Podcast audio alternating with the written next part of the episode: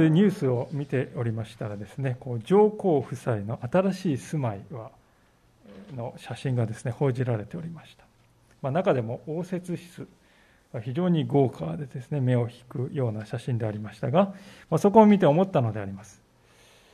もしこういう部屋に通されてですね実際にこう、えー、王族というような、ね、人たちに会う機会があったら私はどうするだろうか。ってこう我がことのように考えたんですね。最初はいやいやいや私なんかって言って辞退するんじゃないか。しかし避けられないともし分かったらですね次に悩むのは服装ですね。どんな服を着ていけばいいだろうか。でだんだんと日がですね近づいてくるとですねドキドキして緊張が高まってきますね。そしてついにその当日となりますとですね心臓がバックバックしてですね何も粗相がないようにしないととですね神経をすり減らすんではないかと思います。いよいよですねその面会が終わったらですね安堵してはーっとですね大きな息をするんではないかなと予想するんですね。皆さんはいかがでしょうか？しかし考えてみますとですね相手はいくらこう王族と呼ばれる人たちであったとしてもしかしただの人間であります。本質的に相手はですね、なんか人間を超えた存在であるわけでもなく、私たちと何ら変わりがない相手であります。にもかかわらず私たちは、王とかそういう人たちに謁見するんだよと言われると、こう非常にこう緊張しますよね。であるならば、私たちが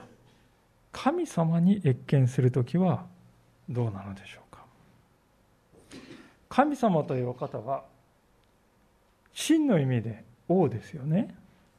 しかも人間を超越したお方であります。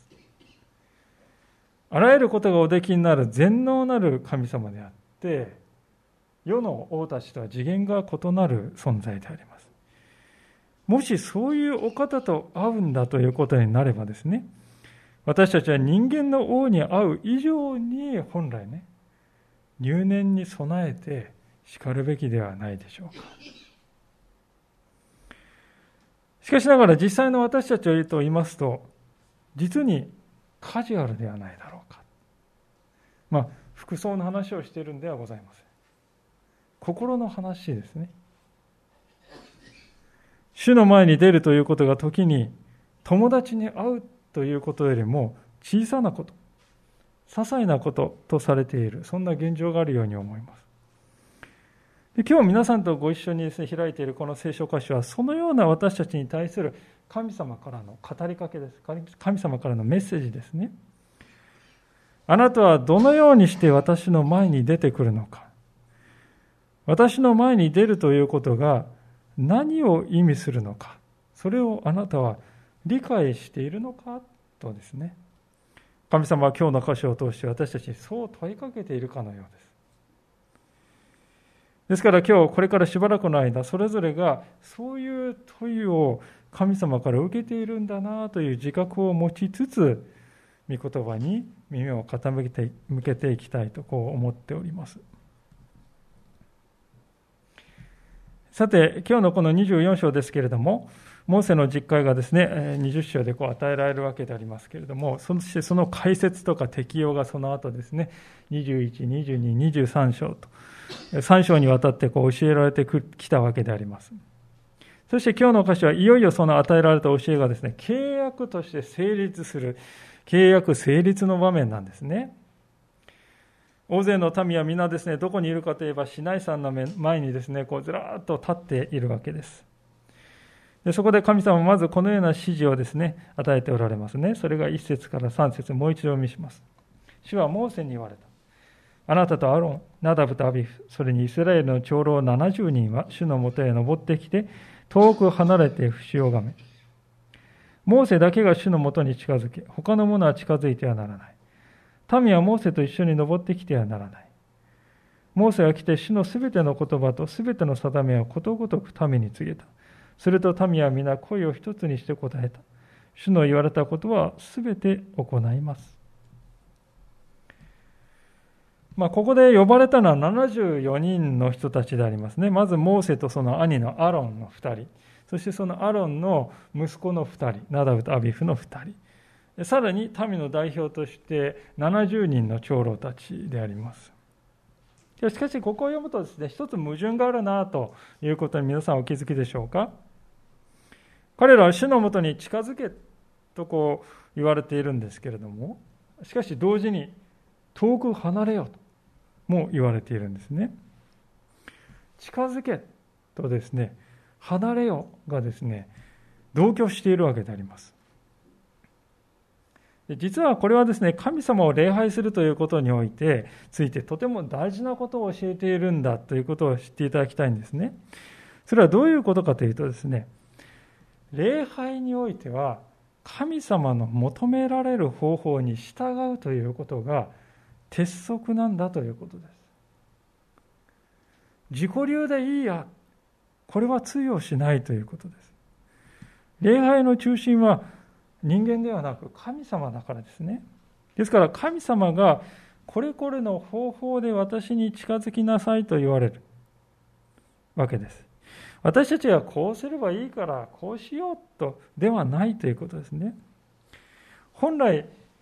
神に近づくということは命に関わることなんですね。それが11節を見るとよくわかります。ですから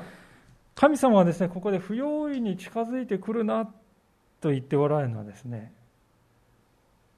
こう排除しているわけじゃないですね嫌っているわけじゃなくて人々を守るためなんですね神様に会うということは来やすいことではなくて本来はとても危険なことなんだということでありますこの場面ではまずモーセだけが一人で神様に近づいていきます。そして神様の言葉と定めを民に聞かせていますね。でこの定めっていうのは直前の23章まで3章分にわたって書かれていたそのことなんだと思います。でモーセがそれをですね語るのを真剣に聞いていた民はですねその後声を一つにしてこう言ったと。3節ですね。主の言われたことは全て行いますと答えたんだと書いてあります。皆さんこれが本来の信仰告白の在り方であります神様が言われたことを全て行うということですね私は神様が言った一部だけ守ります。私はやりたいところだけ守ります。これは皆さん守っていると言えるでしょうか？言えないですよね。例えば私たちも子育てをしていてですね、小さな幼児のですね、我が子がですね、自分のところに来て、ママ、あるいはパパ。これはね、気に入ったから聞いてあげるの。でもこれは嫌いだから聞いてあげないですね、そう言ったらですね、私たち親として自分は信頼されていると感じるでしょうか？ちゃんと言うことを聞いたっていうふうに感じるでしょうか？まず感じないでしょう。私たちの神様に対する視線も同じであります。聖書のこの部分はいいこと書いてあるから採用しよう。でもこの部分は嫌なこと書いてあるからこれは無視しようと。これは主を信頼する者の姿ではありませんね。それは教えのつまみ食いに過ぎないわけです。皆さん普段からつまみ食いをしている人がですね神様の恵みをフルコースで楽しみたいと思ってもそれはできないですよね。主の言われたことは全て行います。今日きっぱりと心に定めてしまう。そこから始めようではありませんか。さて、こうした力強い言葉によって民がですね、神様の方を向いているということを確認したモーセは次にですね、神様に出会うための準備を、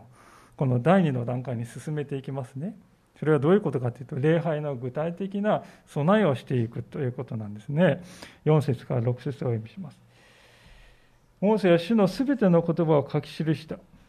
モーセは翌朝早く山の麓に祭壇を築き、またイスラエルの十二部族に従って、12の石の柱を立てた。それから彼はイスラエルの若者たちを使わしたので、彼らは全焼の捧げ物を捧げ、また交わりの生贄として大牛を主に捧げた。モーセはそのうちの半分を取って鉢に入れ、残りの半分を祭壇に振りかけた。今読んだ箇所でモーセはですね、5つのことをしているわけですけれども、その一つ一つの事柄がですね、ある種のこの型として、礼拝に欠かすことのできない大事な要素を教えているわけであります。まず彼がした第一の型、第一のことはですね、祭壇を築くということですね。皆さん、祭壇というのは何のために作るんでしょうか？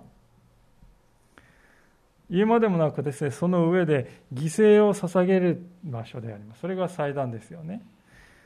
ですから、祭壇というのはですね、神様に対する献身をですね、象徴するところですよ。パウロはローマ人への手紙12章の一節、あの有名な箇所でこのように語っております。あなた方の体を神に喜ばれる聖なる生きた捧げ物として捧げなさい。それこそあなた方にふさわしい礼拝です。とこう述べました。あなた方の体を神に喜ばれる聖なる生きた捧げ物として捧げなさい。それがあなた方にふさわしい礼拝なんだとこうパウロは言いましたね。ですから、礼拝っていうのは皆さん、祭壇を築くことです。何よりも自分を主に捧げるんだ。お捧げするんだ。そういう行為、それが礼拝なんですね。ですから私たちが自分を捧げるんだというそういう思いを込めてね祭壇というものを気づかなかったらそのような礼拝は虚しいものになってしまうということなんですさあ続いて第2の要素でありますけれどもそれは12の石の柱を立てた石の柱を立てているということですね皆さん何のためにこの石の柱立てたんでしょうかね。これは今でもなく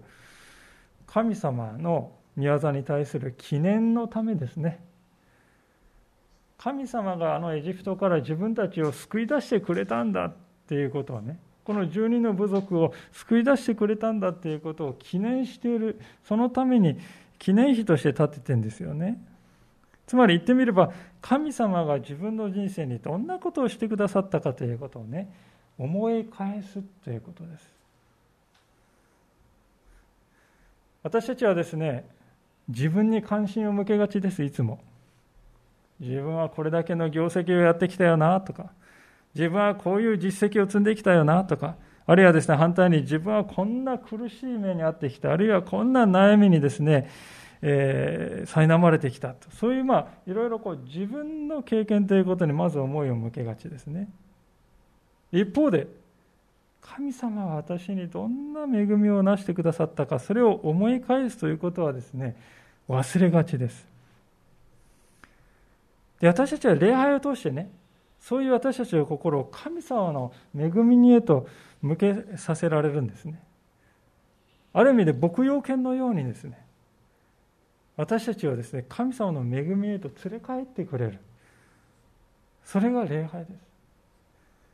礼拝というのはですから心静かに神様は私の人生に何をしてくださったかというその恵みに思いを向けて自分自身の人生を見つめ直す。それが礼拝なのであります。さあ第3の要素にどんどん進みたいと思いますがそれは全焼の捧げ物ですね。全焼の捧げ物っていうのは全焼って書いてあることから分かりますように動物をですね全て焼いて煙にするということなんですがこれは何のために捧げられるかというとですね礼拝している人たちの罪をあがなうためなんですね。礼拝においてはですね私たち自身の内側が問われなくてはなりません。ああ私のうちにこんなに罪が潜んでいる。自分自身のうちに潜むそのような罪に気づかされるということがなくてはなりません。そしてそのまさにそのために神様がどんなことをしてくださったのか、その神の贖いの宮業ということに心が向けられる必要がありますね。なぜそれが大事かというと、結局ですね、私たちと神様とをですね、隔てているのが罪だからですよ。罪があるから私たちはですね神様と自由に交わりを持つことはできなくされているその罪が神様の前に出されて、神様によってあがなわれたことを確信するということ。それがこの全焼の捧げ物の意味なんであります。さあ、そして第4の要素は、交わりの生贄が捧げられてますよね。交わりって皆さん書いてありますよ。これ何の、どういう交わりかっていうと、まず神様との交わりですよね。そして次に主にある兄弟姉妹との交わりであります。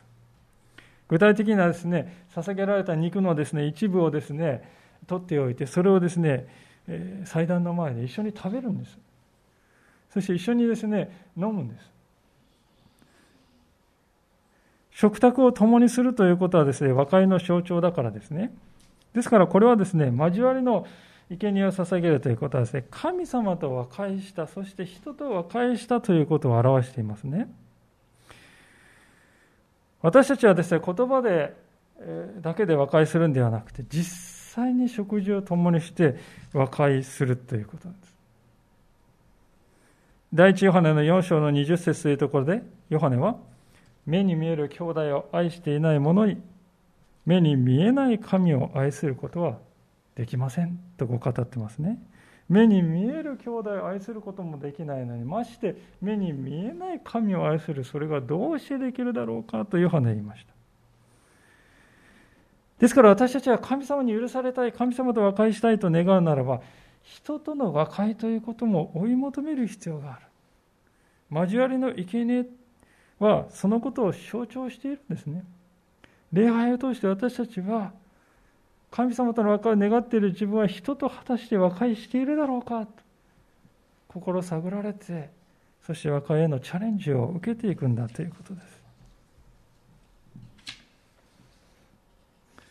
さあこうしてですね礼拝に欠かすことのできない4つの要素を見たわけでありますが最後に来る5つ目のことは少しですね詳しく見たいと思うんでありますけれども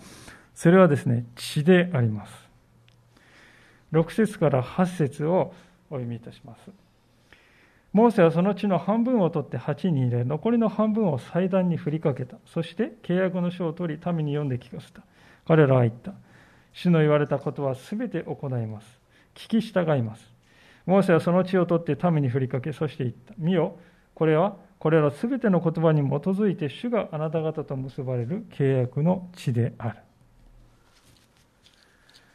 モーセはですねこの捧げる動物のですね血をですねほふった時に半分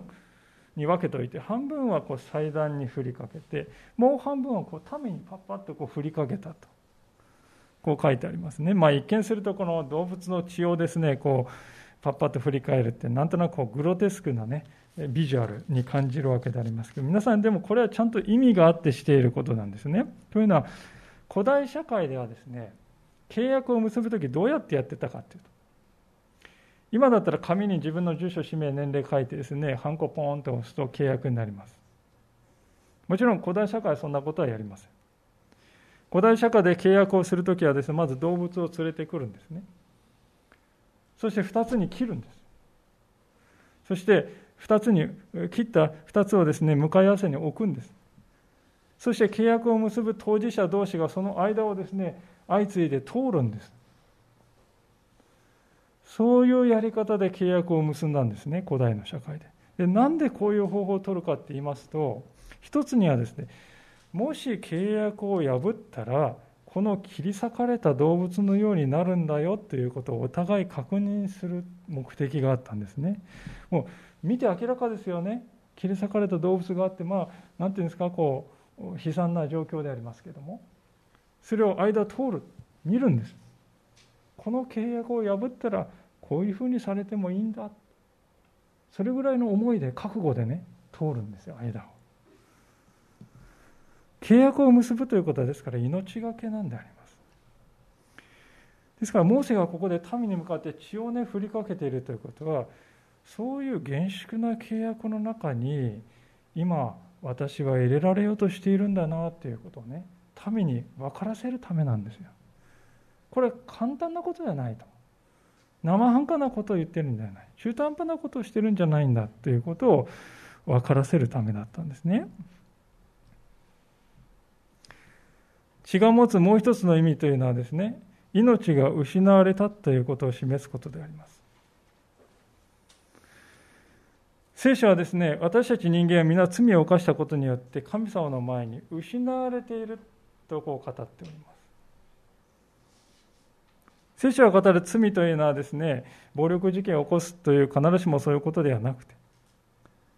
私は神様なしでもやっていけます。そう思うことだと。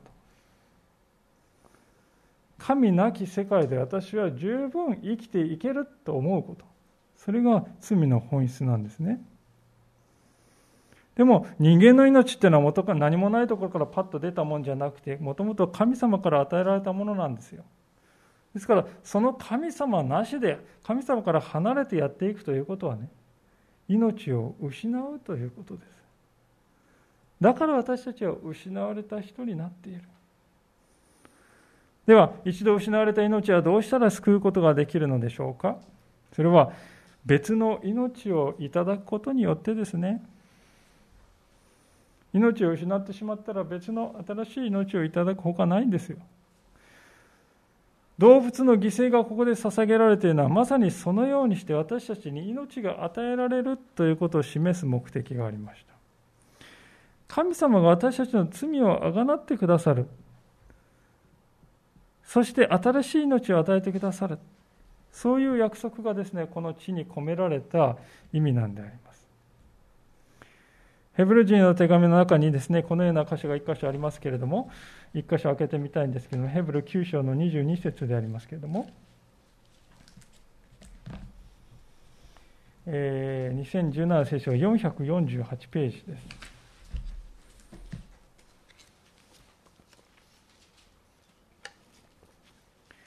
ヘブル9章の22節440、新約の448ページをお読みいたします。ヘブル人へ手紙9章の22節。立法によればほとんどすべてのものは血によって清められます。血を流すことがなければ罪の許しはありません。血を流して命が失われる。その命がですね与えられるそういうことがなければ罪の許しということはないんだと聖書は語ってますね。でこれはですね皆さん必然的にイエス・キリストの十字架を指し示すものなんですね。動物の犠牲をなぜ捧げるかというとそれ自体がイエス・キリストの十字架のモデルだからです。イエス・キリストの十字架が必要だということを示している。なぜならば動物の命っていうのは皆さん人間の命をあがなうには足りないですよね。だって人間以下なんですから。人間以下のものをいくら捧げても人間の命には足りないんです。人間の命をあがなうには人間の命以上のものによってしかあがなえないんですよね。つまり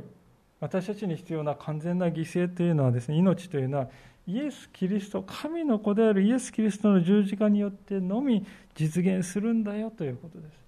これ以外のどんな方法によっても私たちの命を罪からあがないそして失われてしまっている私たちに新しい命を与える方法はないんだと。聖書はですねイエス・キリストこそが唯一の救いの道だと言います。それはね決して排他主義じゃないんですよ。あるいは傲慢にですねなってですね自分が一番だと言ってるわけじゃないんです。実際に道がないからなんです。神様の御子の命というね人間の命をはるかに超える命でなければ私たちの命を実際に罪から救い出すことはできない。人間以下の命をいくら捧げてもそれは私たちには足りないんだ。それがね、聖書の語っていることなんであります。皆さん、今見てきた5つの事柄が礼拝において欠かすことのできない要素であります。私たちの礼拝はどうでしょうか？このようなものになっているでしょうか？礼拝というのは必ずしも日曜日の朝10時からだけの時間が礼拝なわけではありませんね。私たちの生活そのものが神様への礼拝とも言えると思います。では、今見てきた5つの事柄が生活のただ中に果たしてあるでしょうかそこが私たちに今日問われていることですね。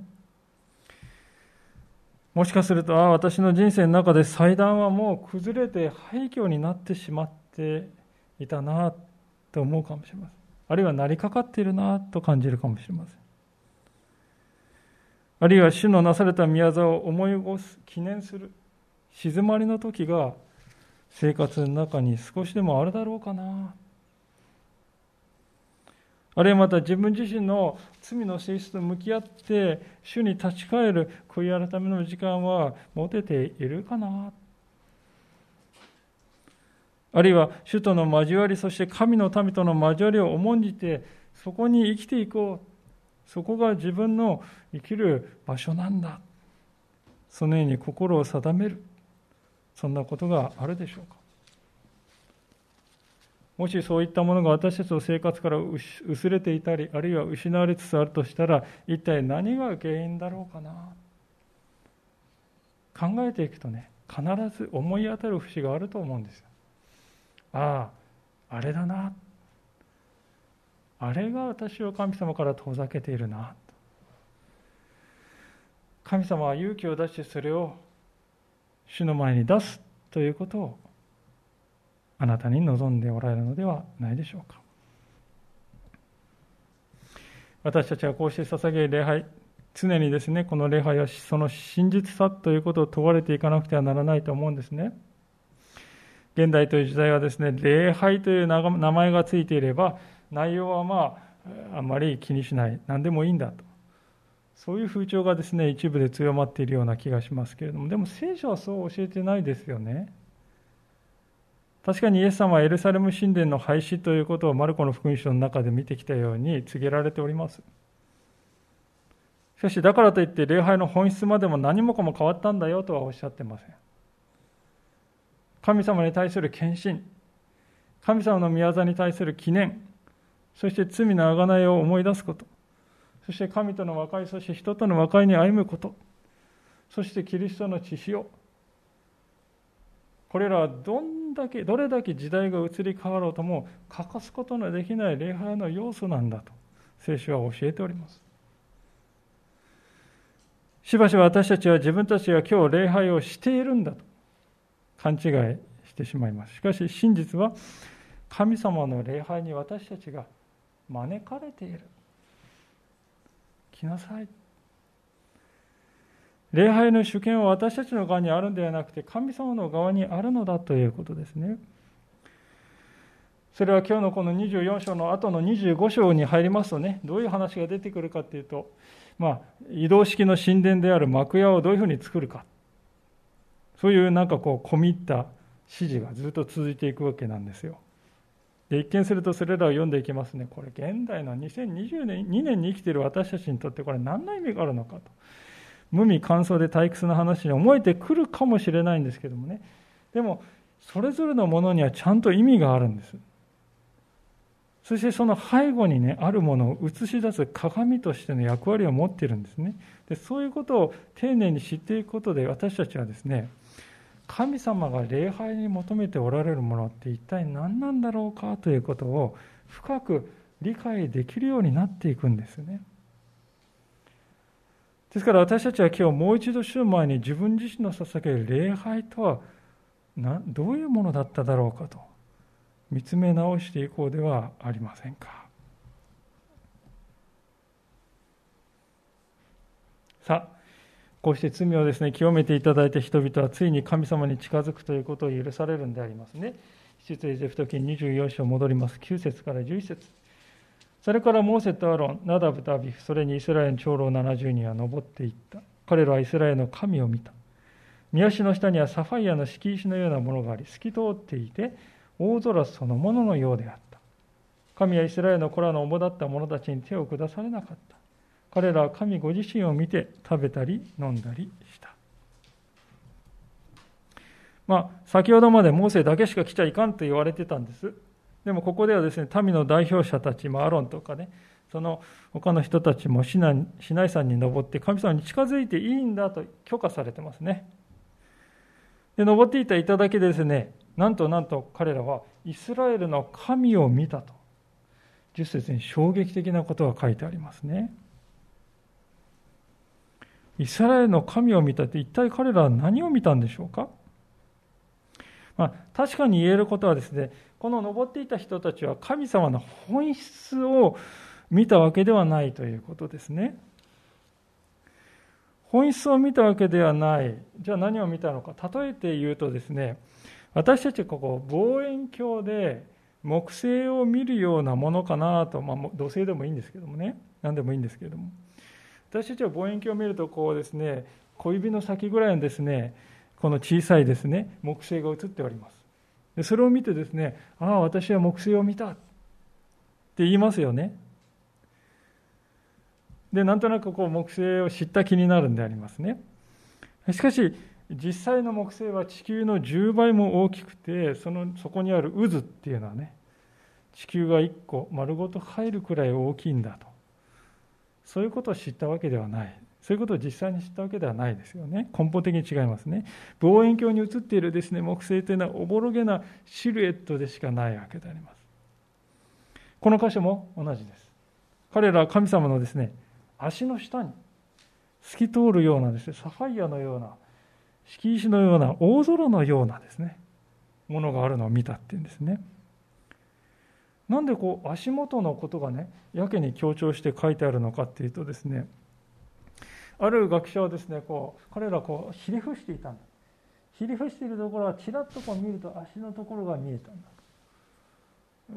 そういう姿勢だったからだと。そういう解釈をする人もいますけれどもね。あるいは別の人はですねこう神様を下からこう見上げていた。するとこうサファイアの敷石が上の方にあって下からこう見上げていたので足の方が見えたんだとそういうふうに述べている人もいます、まあ、どちらかは分からないんですけれどもいずれにしろ確かなことは彼らはですねごく一部をちらりと垣間見ただけでありますね。にもかかわらず一目見た神様の姿は彼らが今まで一度も見たことがないものでありました。どうやって表現したらいいかわからない。それで身近なものの中で一番似ているのはそうだ。あのサファイアの色に似てたよな。そうだ。えー、それでサファイアのようなってね言ってるんです。ですからサファイアが実際にあったわけではなく、そのように見えたというだけですね。彼らが見たのは望遠鏡越しに見たですね木星のような神様の一部片鱗を垣間見たに過ぎないんですねで私はここを読んでいると本当に聖書がですねのユニークさというのが現れているなと思うんですね神様という方は具体的に描写するということをね聖書は注意深く避けていますよ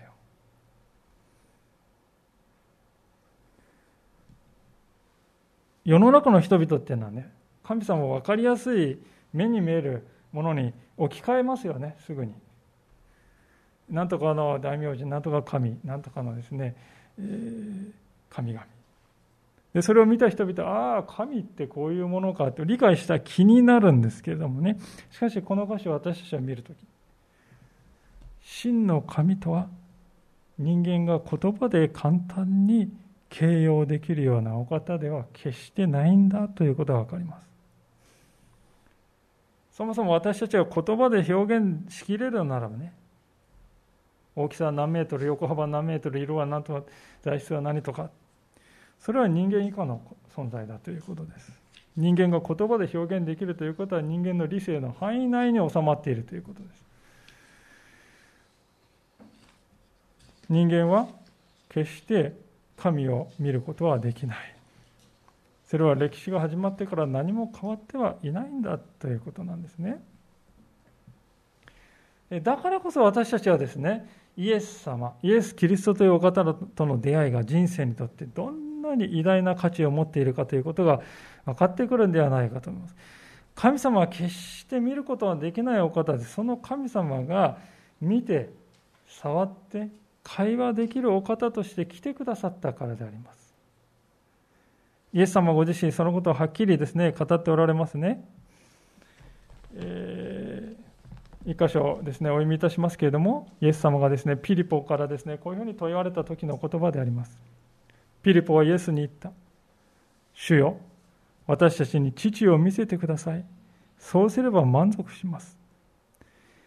イエスは彼に言われた。ピリポ、こんなに長い間あなた方と一緒にいるのに私を知らないのですか私を見た人は父を見たのです。どうしてあなたは私たちに父を見せてくださいと言うのですか？私を見た人は父を見たのですとイエス様はっきりおっしゃっています。イエス様はなぜ私たちのところに来てくださってかっていうと私たちは肉体の限界がありますから私たちはねこのイスラエルの長老たちと同じように神を見ることはできない。言うなれば私たちは父を知らない。本当の親を見たことがない。一度も会ったことがないみなしごのようなものですよ。だからこそ私たちにはイエス様が必要だったんですねなぜならイエス様を見るときに父を見ることができるようになった。父なる神様というのはどういうお方なんだろうか。どういう愛で愛してくださるんだろうか。私たちを救うために何をしてくださるのか。どのようなお力を持っておられるのか。イエスも見た瞬間から私たちは父を見る者、父を知る者とされたんです。もうみなしごではなくなった。御父が永遠の父になってくださった。父を取り戻した。イエス様によって。ですから逆説的なんですけれどもね。私たちは父なる神様の偉大さ。あるいはこの方がいかに近づきがたいお方であるかということを知れば知るほどね。逆にイエス・キリストというお方が人として私たちのうちに来てくださったということがどんなにか大きな恵みであるかということをね知るようになるんです。今日のような箇所がね大事なのはそのためなんですよ。全てはイエス・キリストを指し示しています。11節を見るとそのすでにその片鱗を見て取ることができますがなんと人々はですね神様の目の前で宴会を開いた。古代でもまた現代でもですね食卓に人を招いてね客を招いて食事を一緒にするっていうねこれは相手を認めて受け入れて家族のように思っているっていうことですよ。神様はね民をそのように招いて食事を共にされているということはそのように私たちを受け入れてくださっているっていうことなんです。で言うまでもなくこれはねやがて来る新しい点と新しい地において完全に実現することの予告編がここに書いてあるんですよ。映画を見るとき1分ぐらいの予告編がね流れますよね。あれ見てなんとなく分かった気になるんですけど実際映画見たわけではない。こうここに書いてあるのもその予告編です。ああこういうふうにやがて私たちは神様の目の前でいや神様と共に天で祝宴開かれる祝宴に招かれるんだ。私たちはそこで神様とですね、まるで長年の親友同士のようにですね、顔と顔と合わせてですね、親しく食卓を共にすることができる。もうそこに一切の悲しみもない、憂いもない、涙もない、死もない。この関係いつ終わっちゃうんだろうかって恐れなくてもいい。神様との交わりを永遠に喜び楽しむことができるそういう食卓に私たちは招かれているでそういう日が到来するということは私たちは夢に見ながら夢見ながらそしてそれを励みにしながらこの苦労の多い世の中を生き抜いていこうじゃないかと努めていくんですね。私たちが礼拝の中で生産式を月に一度持っていますが、それはですね、まさにその天の宴を先取りしている、象徴するものとして行っているわけであります。ただ、私たちが覚えておきたいことは、そこに至るまではしばらく待機の時間が必要になるということでもあるわけですね。最後の12節からのところを読みしますが、主はモーセに言われた山の私のところに登り、そこにとどまれ。私はあなたに石の板を授ける。それは彼らを教えるために私が書き記した教えと命令である。そこでモーセとその従者ヨシュは立ち上がり、モーセは神の山に登った。神はあ彼は長老たちに言った。私たちがあなた方のところに戻ってくるまで私たちのためにここにとどまりなさい。見よ、アロンとフルがあなた方と一緒にいる訴え事のある者は誰でも彼のところに行きなさい。モーセが山に登ると、雲が山を覆った。主の栄光はシナイ山の上にとどまり、雲は6日間山を覆っていた。7日目に主は雲の中からモーセを呼ばれた。主の栄光の現れイスラエルの子らの目には山の頂を焼き尽くす火のようであった。モーセは雲の中に入っていき山に登った。そしてモーセは40日40夜山にいた。まあ、長老たち、その他はですね、麓に戻りなさいって戻して、神様もう一度モーセ一人だけをね、今度もう一度頂上に来なさいと招いていますね。何のためかというと、10回を刻んだですね、石の板を与えるためなんですね。で、注目したいことは16節に書いてますけれども、神様はモーセを呼ばれたのがですね、登ってから7日目であったということです。それまでモーセは何をしていたか。6日間待機を強いられていたということです。このことは神様の時というものが私たちの願うようなあり方では進まないということを示していますね。それは麓で待っている民にとっても同じなんです。モーセは40日間頂上にとどまっていました。下から見るとですね、火がこう噴火しているかのように見えた。40日っていうのは6週間以上もね、6週間近い長さ。でその間、麓で待機しているわけです。あの中でモーセは死んでしまったんじゃないだろうか。そう感じるには十分な長さ。実際民はですね、金の格子を麓で作って、これが神だ。拝む。すぐに信じられない罪を犯すことになるわけでありますね、今後も。でも私たちはもしかすると似たような経験があるかもしれません。神様の導きを求めているんです。でもなかなか答えが与えられない時がある。助言が欲しいのに、その助言をもらいたい相手はですね、こう、いないんですよ。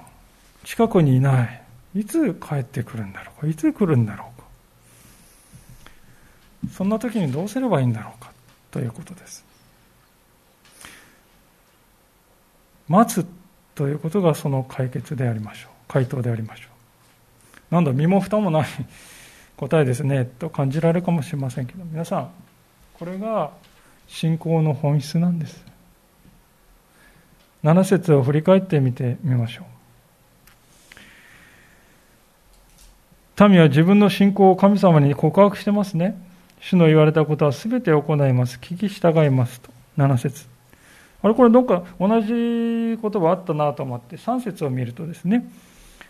こう言ってるんで主の言われたことは全て行いますと。同じことを言ってる。なぜ2回も同じことを言わせるんだろうかと感じるんですけどよくよく見るとですね一箇所違いがありますよね。それは7節の方はですね最後に聞き従いますって書いてあることです。聞き従いますって7節で言ってるんですね。これは重要なポイントであります。しばしば私たちはクリスチャンらしい振る舞いをします。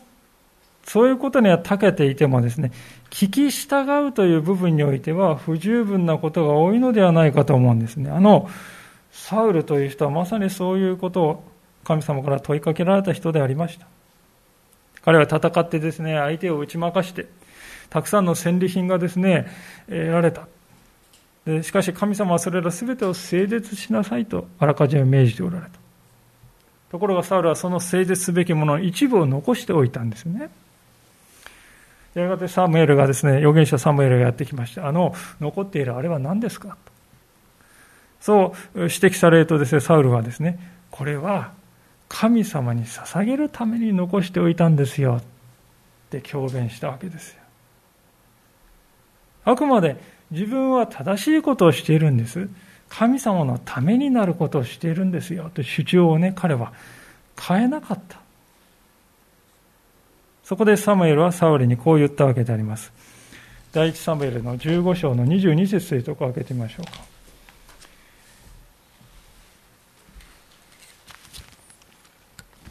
2017聖書で505ページですね。